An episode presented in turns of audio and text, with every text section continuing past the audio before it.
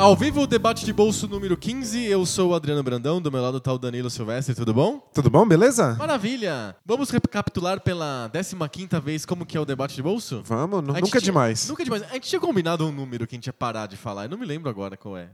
Ah, mas é- esse número já ficou pra trás faz muito é, tempo. Muito é. tempo. A gente continua falando, continua falando. O Debate de Bolso é um podcast em que a gente fala de assuntos aleatórios com um tempo determinado. Por isso que a gente diz que é um debate que sai do bolso, porque os temas não são combinados, aparecem na hora. E eles é um debate que cabe no bolso porque tem que durar 20 minutos contados no relógio. Isso, é, é o tempo que você fica ali na fila do banco.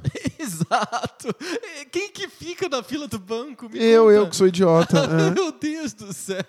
Eu e, meu, e outro clube de idiotas no qual eu É porque tem pertenço, é. fila, né? Se fosse só você, não Pois teria é. fila nenhuma. Seria você iria pro banco, pagaria as contas e iria embora. É, Se se eu fosse o único estúpido, Não teria não fila. teria fila. Exato. Seria ótimo. Mas tem não. vários, É, né? tem esse clube de idiotas.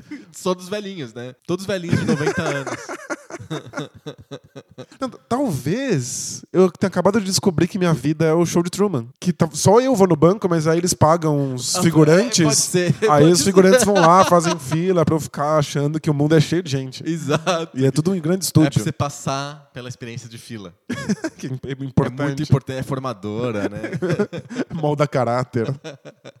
muito bom, esse é o debate de bolso. Então, toda semana te reveza quem que é a pessoa que propõe o tema aleatório sem combinar. Essa semana é você. Sou Tá eu? pronto? Estou pronto? Você já tem a dó de mim? Não, não. Dó, dó nenhuma, nunca.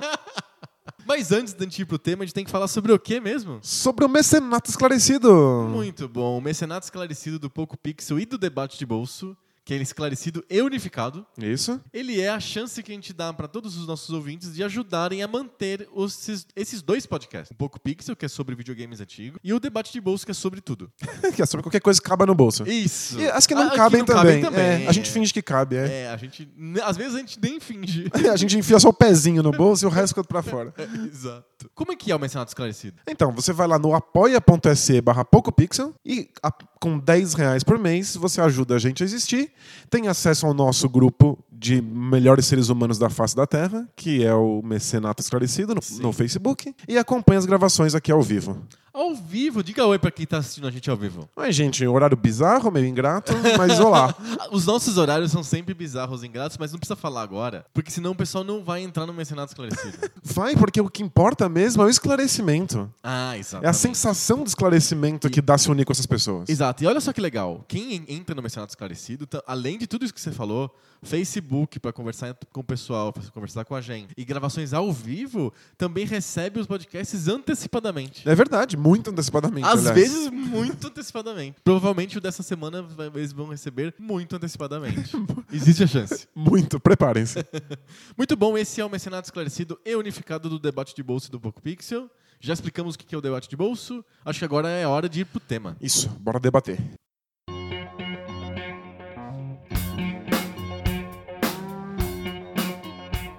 Vai debater hoje sobre um tema que é cíclico. Ele volta. É o ano. É o quê? As rotações do, do planeta Terra em torno do Sol. Exato, a gente vai debater terraplanismo. né? é, podia. É um tema. é um tema, mas não será hoje. É é um tema que sempre volta para as manchetes, depois desaparece por um, um tempo e depois volta de novo. Copa do Mundo. De 4 em 4 anos É, aparece, né? Exato, é. A gente vai falar sobre bullying. Putz. É, a gente acabou de ter um, um caso bastante extremo Goiânia, né? em Goiânia, num- numa escola, em que o garoto que matou dois colegas de classe alegou sofrer bullying. E eu acho que a gente precisa realmente debater sobre isso, sobre por que é que na nossa geração bullying era uma coisa tão comum, acontecia com todo mundo e era completamente ignorado por todas as, as autoridades cabíveis. E agora a gente fala tanto sobre isso, os alunos sabem, as crianças reclamam e agora o bullying foi para outra escala, né? Agora existe o bullying virtual, digital, na internet. Sim. Essa quantidade de haters na internet, como elas podem oprimir, fazer caça às bruxas na internet. Como é que a gente vai lidar com isso no- nos tempos da internet? Como é que a gente pode lidar com o bullying?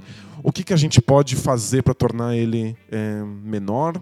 Como é que a gente pode melhorar a vida das pessoas que sofrem com isso? Será que elas estão só choramingando? É isso aí. Sim. É, eu vou contar os 20 minutos, mas eu queria que você contasse um pouco a sua experiência como professor. Como que é na, na- nos seus alunos, na sua escola, ah, essa, o bullying é um tema importante, é forte, existe. Você, você presencia casos de bullying? Eu queria, queria saber, antes de, de dar um pitaco meu, queria escutar a tua experiência. Então, eu presencio raramente. Raramente? Raramente, acontece muito pouco, pelo menos na frente dos professores e do. do... É, é, uma questão de. de, de, de os, os bullers, eles, eles, eles tomam cuidado de não fazer isso na frente dos professores? Então, eles sabem que isso não é aceito pela escola. Que a tolerância para isso é zero. Existe uma tolerância baixíssima dos próprios alunos com isso. Ah, é? é então eles sabem que eles vão sofrer extrema resistência se eles fizerem. Então, para acontecer bullying tem que ser uma coisa totalmente generalizada. Tem que ser tipo uma sala contra um. E quando, como que isso acontece? É. Qual que é a dinâmica social que faz uma sala inteira se voltar contra uma pessoa, uma, uma criança no caso? É, então, a, a, minha experiência não como professor, mas como aluno. como aluno, é de que muitas vezes um um aluno não encaixa, ele não pertence, ele não tem o mesmo tipo de identidade. Ele parece mais fraco e tem uma relação de força muito forte na escola, né? Hum. Às vezes você simplesmente está numa posição fragilizada, de pouco encaixe, e todo mundo olha para você com um certo desprezo, e aí a primeira pessoa que passa uma rasteira, as outras se sentem legitimadas para passar também. Entendi. Mas o que eu vejo hoje como professor é que isso não é legítimo, existe uma caça contra isso, e a, a gente percebe bullying muito raramente em situações muito específicas. Então, eu via bullying todos os dias como aluno. E eu posso contar nos dedos de uma mão quantas vezes eu vi nos meus como anos professor. de professor. É. Será que eu, eu, eu, fico pensando, e é um tema paralelo, mas que tem a ver, eu fico pensando quão fortes são as palavras. Perfeito. Eu acho que o fato de existir um termo que designa bullying, e isso não existia quando eu era criança, eu estava na escola. Não sei se na sua época. Não, não existia não esse existia, termo. Não. não tinha esse termo. Ninguém falava bullying, não tinha. A televisão não falava bullying, não existia uma palavra. Todo mundo sabia o que, o que era. Todo mundo falava de, sei lá, perseguição, ou, sei lá, zoação, não sei que nome que tinha, assim, quando eu era criança. É... Ele fica me chateando, não sei exatamente que termo que a gente usava, mas as pessoas sabiam o que que era, mas não tinha um termo que deixasse claro o conceito. Então era um conceito difuso, porque chateando pode ser assim do tipo, um dia briguei no futebol e troquei um tapa. Pronto, ele me chateou. Mas aconteceu uma coisa pontual. E o bullying não é pontual. O bullying é um processo. E isso. Inclusive, tem gente que fala assim: ah, que absurdo. Eu também era zoado na minha época. Mas ser zoado é... acontece de vez em quando. Exato. Mas né? o bullying é um processo, é uma é. construção, é uma coisa que acontece no tempo. Mas a, a palavra realmente não existia. Isso. E aí a gente não sabia exatamente o, que, que, o, o, que, que era, né? A gente, muita gente confunde com zoação, ou com piada, ou com. Ou briguei com o cara. É, briguei. É. Briguei. Brigar em escola tem direto briga, Acontece né? direto, é. Acontece direto. Eu, eu mesmo vi várias vezes na minha frente é, nego se estapeando na sala de aula. Nem era no, no pátio, sei lá, na, na quadra de futebol. Não, não, era na sala de aula. É, tocar soco. Eu já vi uma professora de um metro e meio de português tentar impedir dois marmanjos de se pegarem na porrada é, numa sala. então...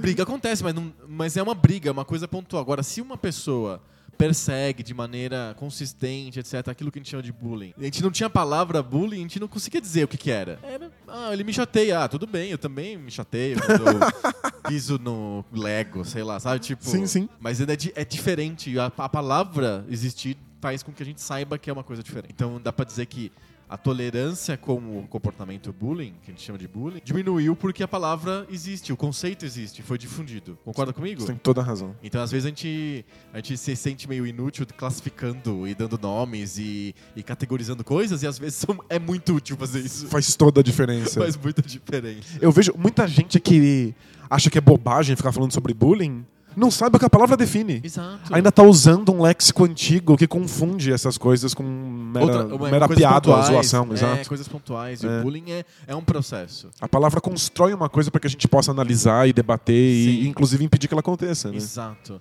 Eu fui vítima de bullying no, no segundo grau, no, no, começo do segundo grau. É, é um, foi, um, foi um ano, mais ou menos, um ano e meio de bullying. É um processo que marca a pessoa, eu me lembro detalhes, assim. É, não sei exatamente... Que, o, o, a pessoa que sofre bullying geralmente não tem ideia do que fez aquilo acontecer. É, é, um, é um, um, gatilho que você não tem controle. Você não sabe por que está acontecendo aquilo. Exato. É totalmente aleatório. O, o buller, sei lá, não sei qual é o nome de quem faz o bullying. É, acho que em inglês é o bully mesmo, né? O, sim, sim. É, ele ele sabe, para ele tem um gatilho lógico que ele criou para ele, mas quem sofre não tem ideia, parece muito aleatório, parece completamente aleatório. E é, e, e é difícil de sair assim do queima. Por isso que eu falo que é um processo, não é uma coisa pontual. É uma coisa que tem, uma graduação, vai acontecendo, tem um ápice, tem um, uma arrefece de alguma maneira depois. Então, tem toda uma construção típica, assim. Você lê a literatura sobre isso, você identifica todas as fases, etc. É verdade. Então, é, eu. É, é realmente bem, bem desagradável, bem chato pra pessoa que sofre.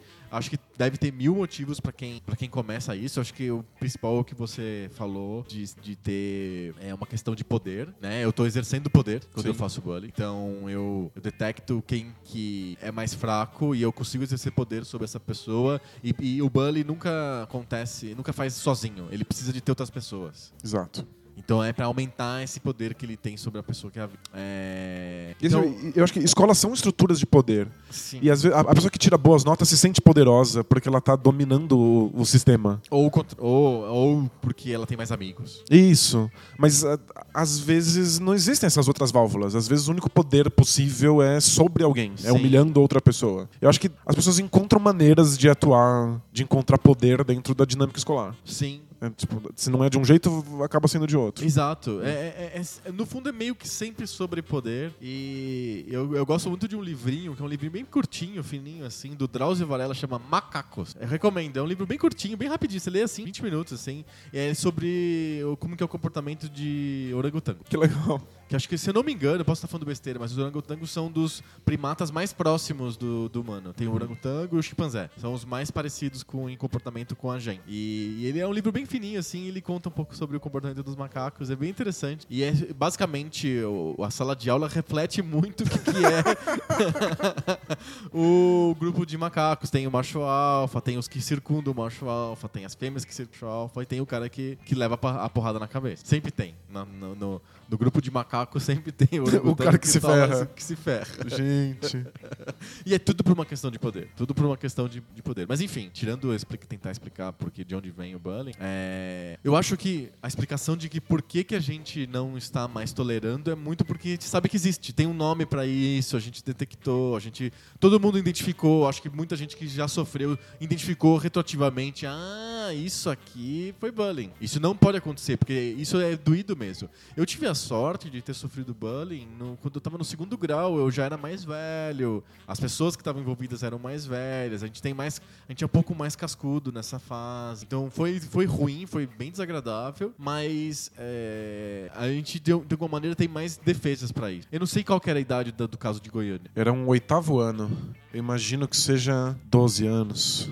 É um pouco mais novo do que quando aconteceu comigo. Talvez, dependendo do tipo de pessoa, a pessoa mais menos estruturada, menos sólida, não sei como que era a vida familiar dessa desse menino. Aí, é- aí pode estourar bem forte mesmo, pode ser bem, bem, bem traumatizante.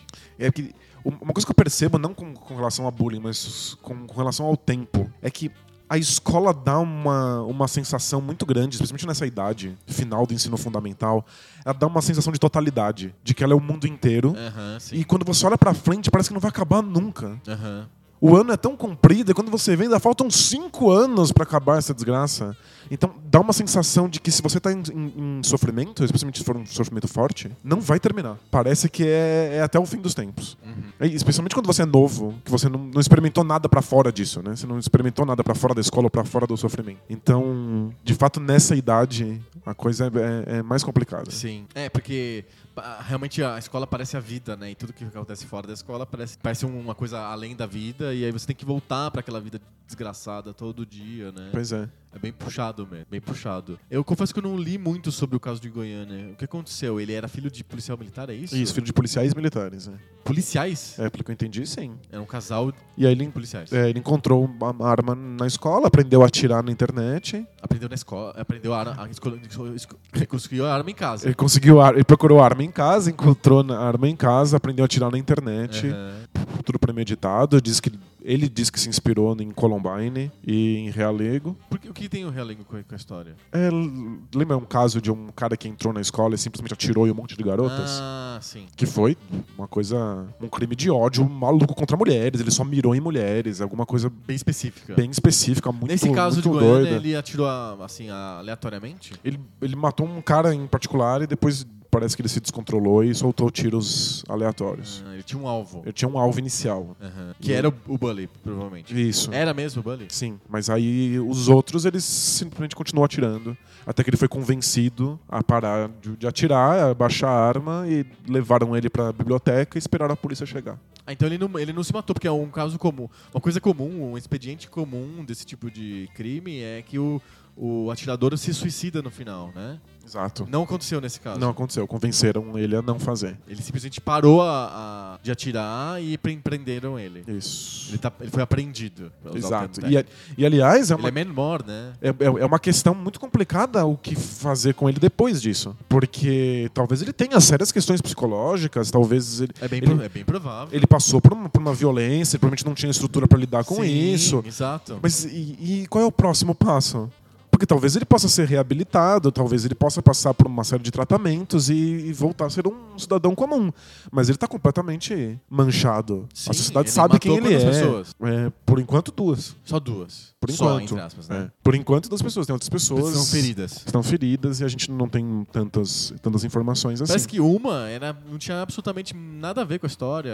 É, ele- É uma arma de fogo numa sala pequena com um Sim. monte de pessoas, né?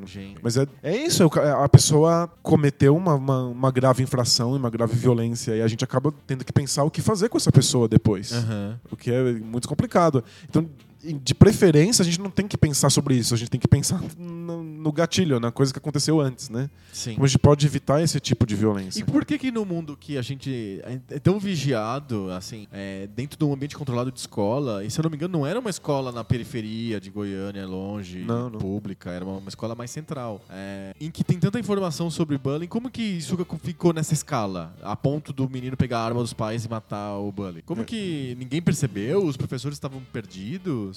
É, então é isso.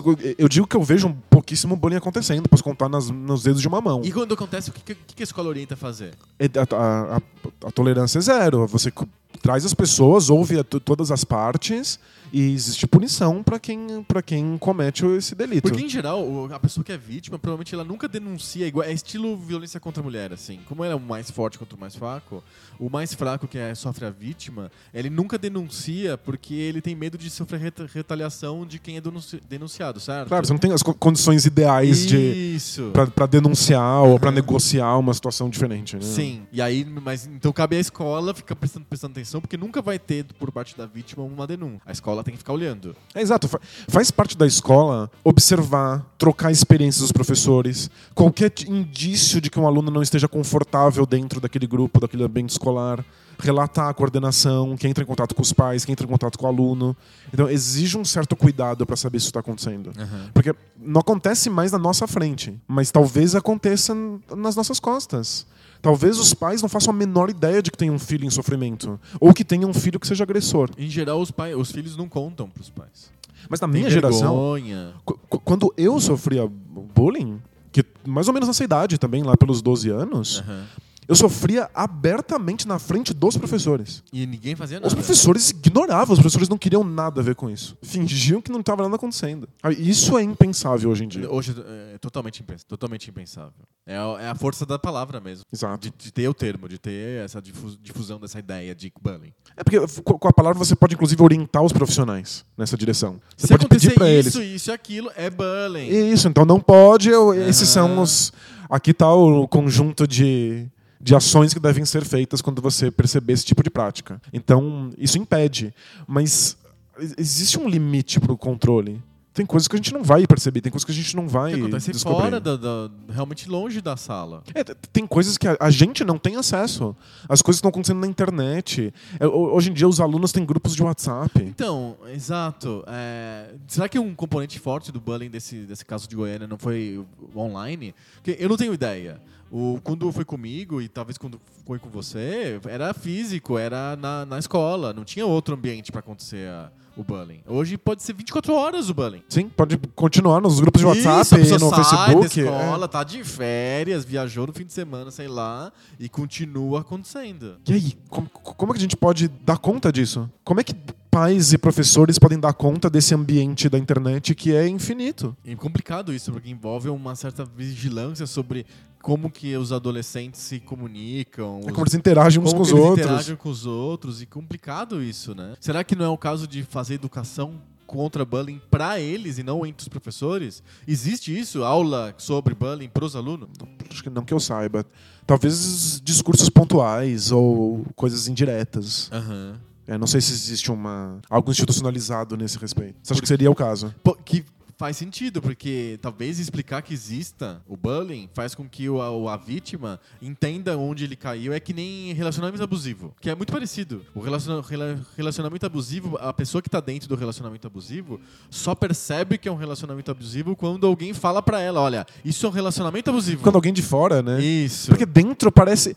Muitas vezes você sente que você faz parte de um, de um mundo que tem regras próprias e que Uhum. não, não poderia ser diferente. Exato. É, é, o- no bullying, muitas vezes você sente que você faz parte de uma dinâmica daquele grupo. Ele é todo o grupo que existe, ele é o único grupo possível, é a única sala que eu poderia estar, essas são as Uhum. únicas pessoas que podem estar nessa escola. Exato. Como seria diferente? Eu tenho que sofrer essa violência porque não me sobra mais nada. Exato. Né? Então, se você não fala pra pessoa que isso é bullying ou isso é relacionamento abusivo, E que não precisa ser assim? não precisa ser assim, ela não percebe. Então, de repente, tem casos de pessoas que percebem sozinhas que estão em relacionamento abusivo depois de lerem sobre relacionamento abusivo. Verem uma matéria na televisão, verem na revista, abrirem um site sobre, um postão de Facebook de um, de um amigo que sofreu relacionamento abusivo, sei lá. Percebe que, ah, isso tá encaixando com a minha própria experiência. Será que eu tô dentro disso? Eu acho que se falar pro- sobre bullying pras, pras crianças, pros adolescentes, de repente elas percebem quando é com, com, com elas. Porque eu entendo que os profe- pros professores e pra escola tá claro. E não dá mais pra lavar as mãos como ele sempre, sempre, sempre foi feito. Sim. A escola saía, assim, tipo, não é problema nosso, isso é entre as crianças. Hoje não é mais, mas isso foi feito uma educação para os professores. De repente, pros, pros adolescentes, pras crianças, talvez seja o caso de explicar claramente isso é bullying, assim, assado, cozido, frito. Isso não é aceitável? Não é existe- aceitável. Se acontecer isso, avisa a gente. Avisa o pai, sei lá, avisa alguém. Porque Eu tava lendo há um tempão atrás, muito antes desse caso, um texto falando sobre como a série Glee teve um impacto na cultura americana. Aham. Não sei se você conhece o Muito Glee. por cima. É uma série musical, que eu vou tomar umas sapatadas na rua, mas é bem tosca, bastante boba, mas o, o conceito é que são adolescentes, que na verdade são muito São adultos, todos né? adultos, São todos é. adultos. Todos muito É, adultos. o complexo de malhação. né? É. Mas eles são adolescentes que são os fracassados na escola. Ah, São os que não se encaixam, São os perdedores. os perdedores. E eles entram no clube de, de coral da, da escola. Entendi. E eles encontram uma identidade ali, e eles sofrem uma série de violências de grupos de fora, e você é levado na série a torcer por eles. Aham. E perceber que, na verdade, eles sempre foram os grandes vencedores. É que com eles é mais fácil, eles são todos lindos e padronizados, e cantam bem pra caramba. E quando eles começam a dançar no intervalo, todo mundo dança junto, Eles porque é um filme indiano. cara de perdedores. É, a a maior parte deles não. Mas chamou a atenção da sociedade americana o fato de que existem essas pessoas que são as fracassadas, que são excluídas do, do convívio social normal de uma escola, muito forte que sofrem violência. É, aqui no Brasil é menos, mas lá nos Estados Unidos essa, essa cultura do winner e do loser é muito, muito forte. Ah, desde, a, desde a escola já é estimulado, os pais estimulam, os pais estimulam a serem as melhores em, em alguma, seja a melhor cheerleader ou o melhor cara da matemática, do clube de xadrez ou do teatro. ou E você precisa disso no seu currículo, porque isso vai ser levado em consideração no pra vestibular. faculdade, né? Então, tipo, eles estimulam isso. Então, opa! 20 minutos! Pros acréscimos do árbitro? Acréscimos do árbitro. Então, é, eles estimulam isso. Imagino que não- quem não consegue se enquadrar em nenhuma das coisas que os pais esperam, não é nem cheerleader, nem o bom quarterback, nem, no, sei lá, bom jogador de xadrez, nem tirar boas notas. E esse cara faz o quê? Né? Ele vai, ele vai pedir morte antecipada? Não dá, né? E Tipo, não, não deu, né? É, tipo... A sensação é de que você falhou, né? Aham. E o Glee mostra um pouco isso, é isso. Isso, mas é claro que eles são muito bons dançando e cantando e descobrem que são super talentosos. Mas o, eles são vencedores, eles não sabiam. eles só não sabiam. Mas é, é, é importante para mostrar essa dinâmica, para mostrar que você a violência existe, ela é velada, os professores não sabem, os pais não sabem e existem respostas a essa violen- violência, que às vezes é simplesmente aceitar sua identidade, encontrar um grupo no qual você pertença. É, mas a- pelo que eu tava lendo, a sociedade americana foi tocada pelo Glee, que foi um baita sucesso absurdo. Entendi. É, e não é porque apresenta soluções, mas é porque dá a palavra, apresenta o problema. Como você falou, delimitar o, o- do que se trata, falar que isso é o bullying, já faz com que a gente possa olhar para isso e tentar encontrar soluções. Né? Eu acho que ah, talvez a questão da internet, que é muito difícil para os professores sacarem o que está acontecendo, para a escola descobrir o que está acontecendo fora dos- do, da escola e a internet é um ambiente fora da escola e é 24 horas, então a pessoa pode sofrer bullying o tempo inteiro. E tem casos assim, né? Eu já li, já li assim, matérias em portais e tal sobre é, pessoas que estavam aterrorizadas porque elas eram sofriam é, ataques virtuais o tempo inteiro, por WhatsApp, pelo Facebook. A gente ou- não tem ideia de, pra- É. pra- por causa da nossa geração, quão importantes são os grupos de WhatsApp para os alunos de hoje. Eles usam pra tudo. Eles estudam a, a partir disso, eles trocam Aham. lição de casa, eles trocam cola e eles também perpetuam O- possíveis o- violências sim. e piadas uns com os outros e a- qu- qual, qual é o limite da piada e qual é o limite de você estar sofrendo uma- uma- um processo de violência. Eu né? acho que o que para melhorar um pouco isso, tem que ter, tem que transformar a- o aluno num aliado anti-bullying. Tem que ensinar pra ele o que que é bullying, ensinar pra ele a se defender disso e avisar pra quem estiver perto o que está acontecendo. Não dá pra ter vigilância e não dá não dá para simplesmente ignorar. Tem que, tem que entrar, fazer o aluno entrar nessa história também. Não só os professores. Perfeito. Eu acho que a sociedade e os professores e as escolas hoje estão bem armadas contra o bullying do jeito que a gente não, nunca viu. A gente não tinha isso quando a gente era estudante. Sem dúvida. Agora, os alunos é que precisam participar mais porque no, na- no ambiente virtual a escola não consegue enxergar, é, parece invisível. E é o aluno que tem que perceber que está sofrendo bullying. E muitas vezes ele não percebe. É igual que eu comentei sobre relações abusivas. Você só percebe de fora, ou só percebe quando alguém de fora te avisa. Então você tem que ensinar para o aluno a identificar. A gente, tá- a gente precisa manter a palavra viva, a gente Isso. precisa avisar que ela existe e a gente precisa esperar que os discursos de que essas coisas são mimimi sejam coisas de uma geração passada que não tinha contato com a palavra. Exato. Porque a gente vê isso acontecendo na internet e muita gente se levanta e reclama. E sempre tem alguém que fala assim: não, é mimimi, tá, tá resmungando, não é nada. Aliás, o, o, o bullying é uma coisa que acontece até é, do- saindo desse esquema, desse negócio de escola e de, de adolescentes, etc. é, dá pra citar dezenas de organizações aí é, políticas que são bullies, verdadeiros bullies virtuais. Ou a quantidade de vezes que a gente vê é, organizações estilo MBL organizando, sei lá, é, pessoas que ligam pra vereadora não sei o quê, ou mandam um e-mail, ou vão na casa na frente da casa dela. Sim, sim. Isso é bullying também. é um comportamento de bullying que ps, organizações estão fazendo. É, eles- divulgam o telefone, dados pessoais, Exato. dados da filha da, da, da pessoa, sabe? Pensa nisso, né? É um absurdo. Isso, isso também é bullying. Fica aqui o- a última coisinha que eu queria deixar era isso. Boa. O bullying virtual não é só de pessoa contra pessoa, às vezes é de organização contra pessoa. E eu espero que saber sobre a palavra seja o suficiente para que em algumas gerações todo mundo ciente disso não, não permita que mais que isso aconteça. É isso aí, a caneta é mais poderosa que a espada. Acho que Ou não. em longuíssimo prazo, talvez. Talvez. Jam session? Bora lá.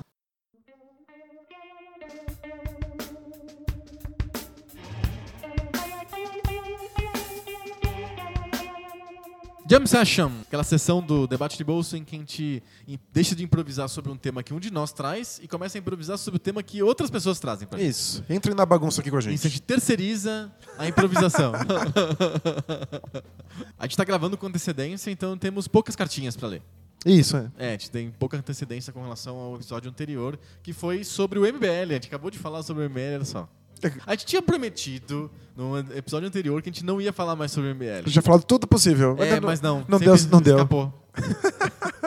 o, o Lucas escreveu pra gente dizendo que ele tem uma preocupação muito grande sobre a eleição de 2018 no legislativo. Que a gente tá falando muito sobre a eleição de 2018 pra presidente, que vai ser rebutar o sistema, vai ser um cara novo, vai ser o novo Collor, vai ser uma eleição sui generis, Sim.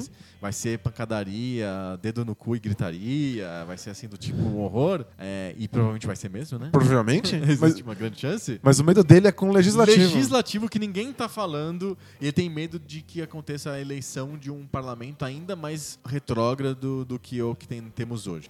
Eu acho que um bom jeito de se eleger pro legislativo hoje é você dizer que você não era do legislativo antes.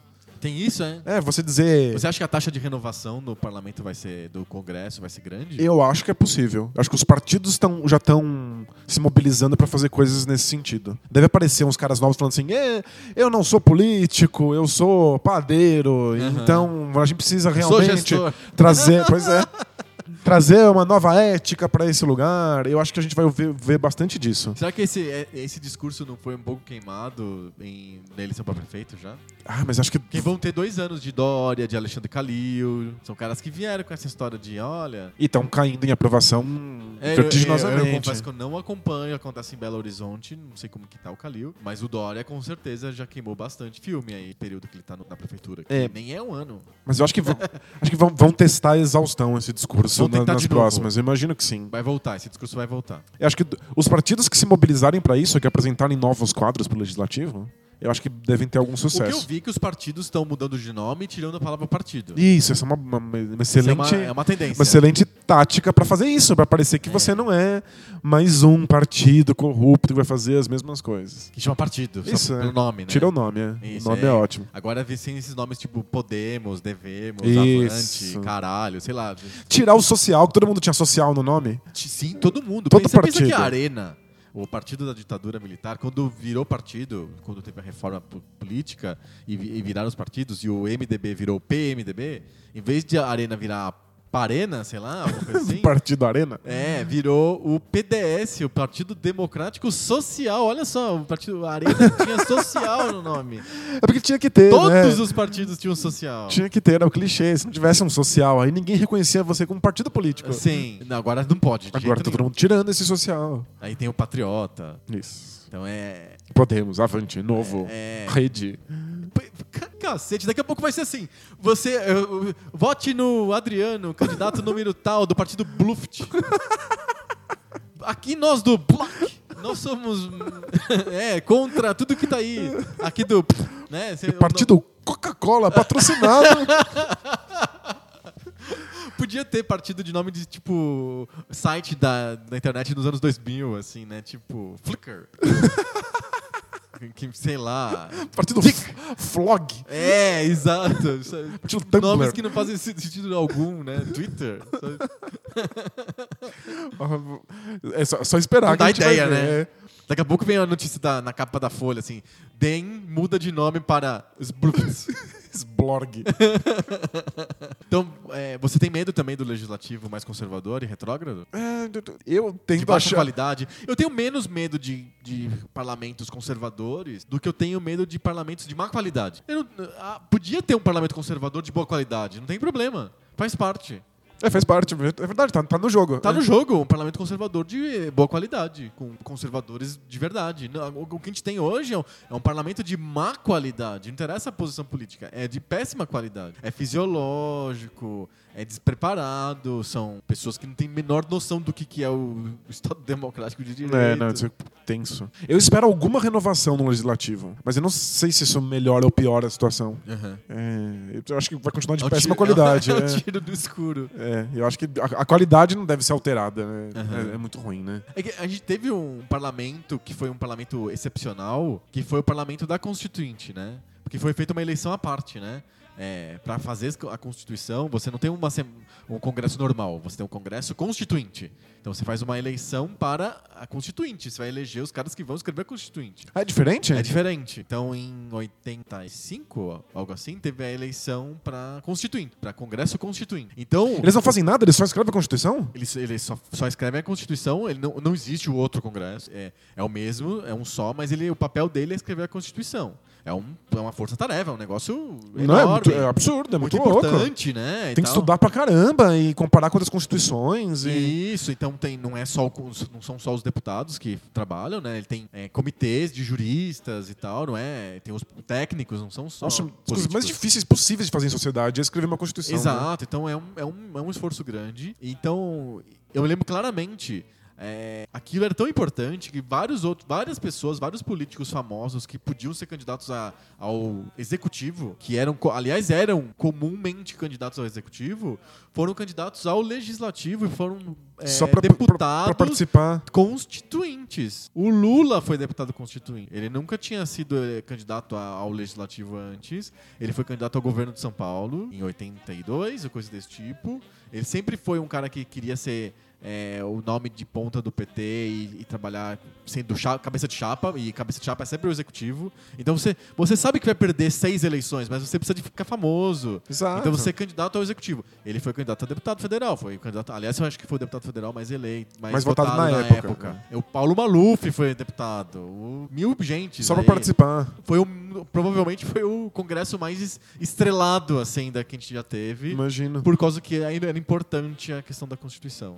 Caras que podiam ser eleitos no executivo com facilidade foram pro legislativo porque era um momento importante. A gente não vê mais isso. A gente né? não vê mais isso. Todo mundo que tem uma mínima é, chance de executivo nem pensa em ir pro legislativo. Então a gente tem um congresso de péssima qualidade. Isso que me assusta mais do que um congresso conservador ou liberal ou de esquerda ou direita. Isso tanto faz. A questão é a qualidade do congresso é muito baixa. Precisava rolar uma escolinha pra congresso, não precisava? Mas tem, você sabe que quando o cara é eleito, ele passa por uns seis meses de curso dentro do Congresso. Ele aprende noções de direito, noções de sociologia e aprende a legislação interna da casa. Que legal. Então tem um curso pro do cara cara que é primeiro mandato. Entendi, faz sentido. Porque não é assim, se eu for eh, eh, candidato pelo PPP, né, o Partido do Poco Pixel, e for eleito, porque a gente tem muitos ouvintes, né, então é possível que a gente tenha Ô, chances legislativas. Claro.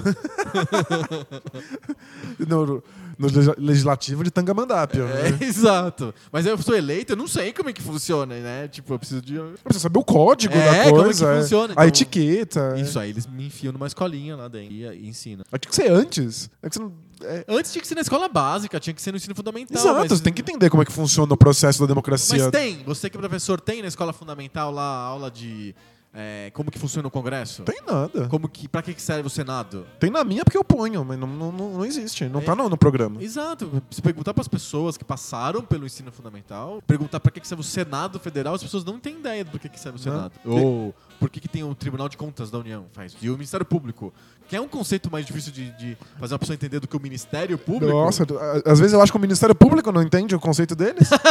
Olha, Não- não aco- parece muito? Acontece. Qual que é a diferença do Ministério Público e a Procuradoria Geral? São coisas totalmente diferentes, mas. Gente, a gente precisa fazer um, um debate de bolso só Organização estatal, né? é, explicando cada um dessas, desses termos. É, a gente tem que estudar antes também, antes de fazer muito, esse debate é. de. Faz- Não pode fazer- ser de improviso. Fazer escolinha. Você acorda um dia e de repente alguém te pergunta: E aí, pra que que serve o Ministério Público? Aí você, ai meu Deus. Ah, nem eles sabem. É, Sai correndo, né? Vira fumaça assim. Pergunta do Carlos. O Carlos Gettinauer perguntou pra gente: Você que é Tim McCartney, você foi no show? Não foi, não foi no show. Você, você tem. Você gosta de show? De- você vai em show? Eu vou em shows muito específicos. Ah, é? É.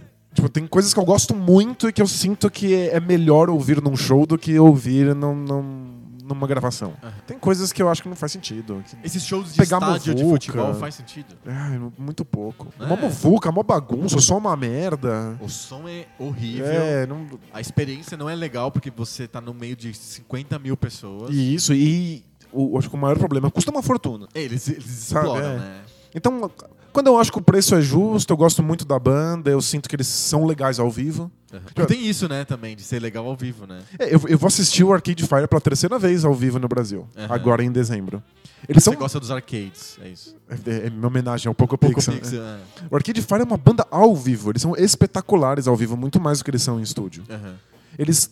Todos eles tocam todos os instrumentos, eles vão se revezando e se divertem pra caramba. E é Tipo, legal, é um show é, legal. É legal de estar lá vendo isso. Mas os shows não são pra 50 mil pessoas no, Não, estádio do Palmeiras. Não, são shows bem menores. Aham. Então, eu, acho- é- eu não, eu não sou um desses das pessoas que têm fetiche por show. Eu entendo que, pra quem gosta de quer um multidão. ingresso É, é, muitas vezes eu vejo pessoas que se interessam muito pelo ingresso, só pelo ingresso. É, porque é uma oportunidade única, você tinha uma fotinho assim, né? Você, tem um, você tira a foto do ingresso.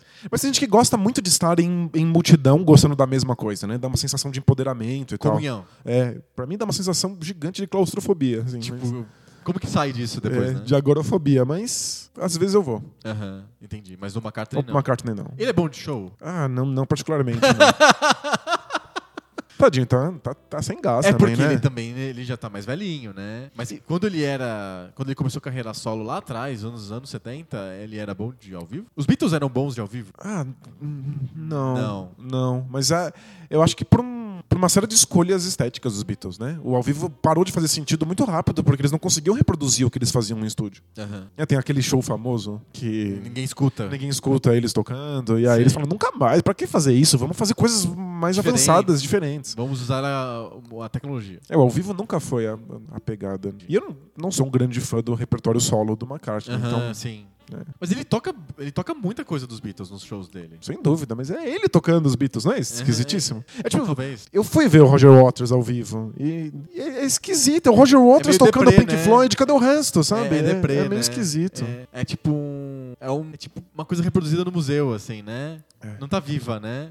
É, não é mais o Pink Floyd, é só o Roger Waters. E é uma música que ele fez há 30 anos atrás. E ele já tá meio gasto. então, tipo, fica tudo meio. É uma sensação muito pálido, esquisita, é. uma coisa meio diluída, assim. é. Isso, é. É estranho mesmo. Sabe que a gente devia falar mais sobre os Beatles? Os Beatles foi o, o episódio do, do debate de bolso mais ouvido de todos os tempos. É, mesmo? Mas assim, com larga vantagem sobre os outros. E foi. E foi episódio retrô. É foi- retrô, foi- retrô total. Foi a gente pegando o episódio que a gente tinha feito no Poco Pixel, re- reeditando, fez um puta sucesso. Olha só. Acho que o segredo é ficar falando dos Beatles. Que medo de ter falado groselha, porque eu não tô muito longe de ser um especialista em Beatles. É. Ah, nossa, super especialista. O Rafael Zucarelli tá mandando pergunta ao vivo. Ao vivo? A gente não é uma carta, né? A gente é bom de ao vivo. Será? Não sei. Pelo menos a gente começa todos os podcasts falando que a gente tá ao vivo. É isso, é só pra o efeito psicológico que dá. Isso. O Pra debate ficar bolso. pilhado, é. A gente fala ao vivo no debate bolso e é ao vivo mesmo. A gente realmente tá ao vivo. É verdade. O Rafael pergunta se a gente acha que o MBL vai ter um final tipo Revoltados Online ou Vem Pra Rua. Ou se a gente acha que eles vão migrar pra outro modelo. Do essa coisa de pessoas indignadas na internet a essa onda passar.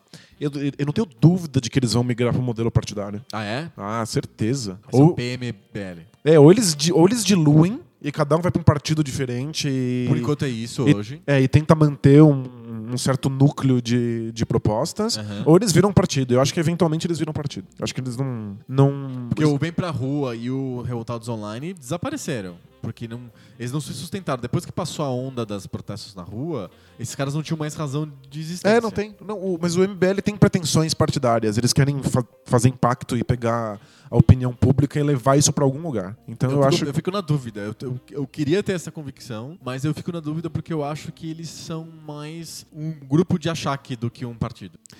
É, Eu imagino que eles sejam um partido que continue com toda essa bobagem facebookiana. Mas você não acha que quando eles viram vidro e não mais a pedra, eles não, eles não têm que mudar de postura? Pensa no PT quando ele era nos anos 80 um instrumento de revolta sindical e depois quando ele virou governo. Quando É, sem dúvida, que se transformar. Muda tudo. Muda Aí, tudo. quando ele se institucionaliza o MBL, ele deixa de ser o achacador geral da política e vira o- uma vidraça, que vira alvo também. É, sim. Você começa a cobrar ações dele, não só revoltas. Gente revoltada, assim, sabe? E, e- e cara que consegue mobilizar pessoas pra ligarem pra vereador e encher o saco dela, ou fazerem campanha de difamação na internet. É, é, eles, eles têm essa. Esse, é um poder isso. Você fazer isso é poder. Como a gente falou no- na parte sobre bullying, ser o bullying político que nem o MBL é, é também é poder. É dúvida. poder. Ele, se o Dória pis- fazer xixi fora do pinico, o MBL caga neles e. Entendeu? É por isso que o Dória canta junto. É, mas vamos ver. Os partidos, quantos, quantos que os, os partidos tradicionais já colocaram de grana no MBL desde 2014? É, pois é. Um monte. Eles passam, eles passam o chapéu o tempo inteiro, porque sabem que, é, que eles podem ameaçar os partidos tradicionais de, ó, se você, DEM, sei lá, você não pagar aqui a mesada, eu vou, vou pichar vocês no Facebook. E vai ser meio, meio chato. Não, Você tem, você tem razão que é é mais difícil manter isso se você Se você é um um partido. partido institucionalizado. Como que eu sou um partido e vou lá e achar com o outro partido? É, mas eu- acho que a gente ainda ainda vai descobrir se isso é possível. Porque a gente tá falando de um território muito novo. Como é que um partido que nasceu em página de Facebook vai, vai, vai se consolidar? Acho que a gente ainda, ainda vai ver. Eles vão tentar coisas novas, eles vão tentar manter essa mesma dinâmica. Se isso vai dar certo ou não, acho que é difícil de já, já cravar. Mas eu, eu vejo esse caminho. Eles têm cada vez mais nomes para cargos públicos. Eles, eu, eu- quando eu, eu falei na- no episódio passado que, gente- que o MBL tinha eleito o, Fernando Holliday, né? Aham. É, eu fiz a pesquisa para fazer as famosos links do post e aí eu descobri que tem mais algumas, al- alguns outros vereadores no Brasil inteiro e um prefeito afiliados a outros partidos, mas que são ligados ao MBL. É, então, é só, só esperar que vai acontecer. Tem. É isso, terminamos o debate de bolso. Terminamos? Muito bom, olha só. Consegui, a gente, numa gravação meio conturbada aí, de, ah, bem antecipada, etc. Mas deu certo. Deu Acho certo. foi. Conseguimos fazer um, um improviso legal. Exato. Até o Jam Session rolou, Pois é. Né? Falamos dos Beatles. Vai, bombar. Vai bombar, vai. Vai Falou bombar. dos Beatles, tem eu vou colocar Beatles no, no, no texto de introdução. vou dar um jeito Caramba, de colocar a palavra Beatles Oi, no texto. Exato, pra ver se esse episódio bomba. Boa. Valeu? Valeu. Semana que vem de volta então com mais debate de bolso. Tchau.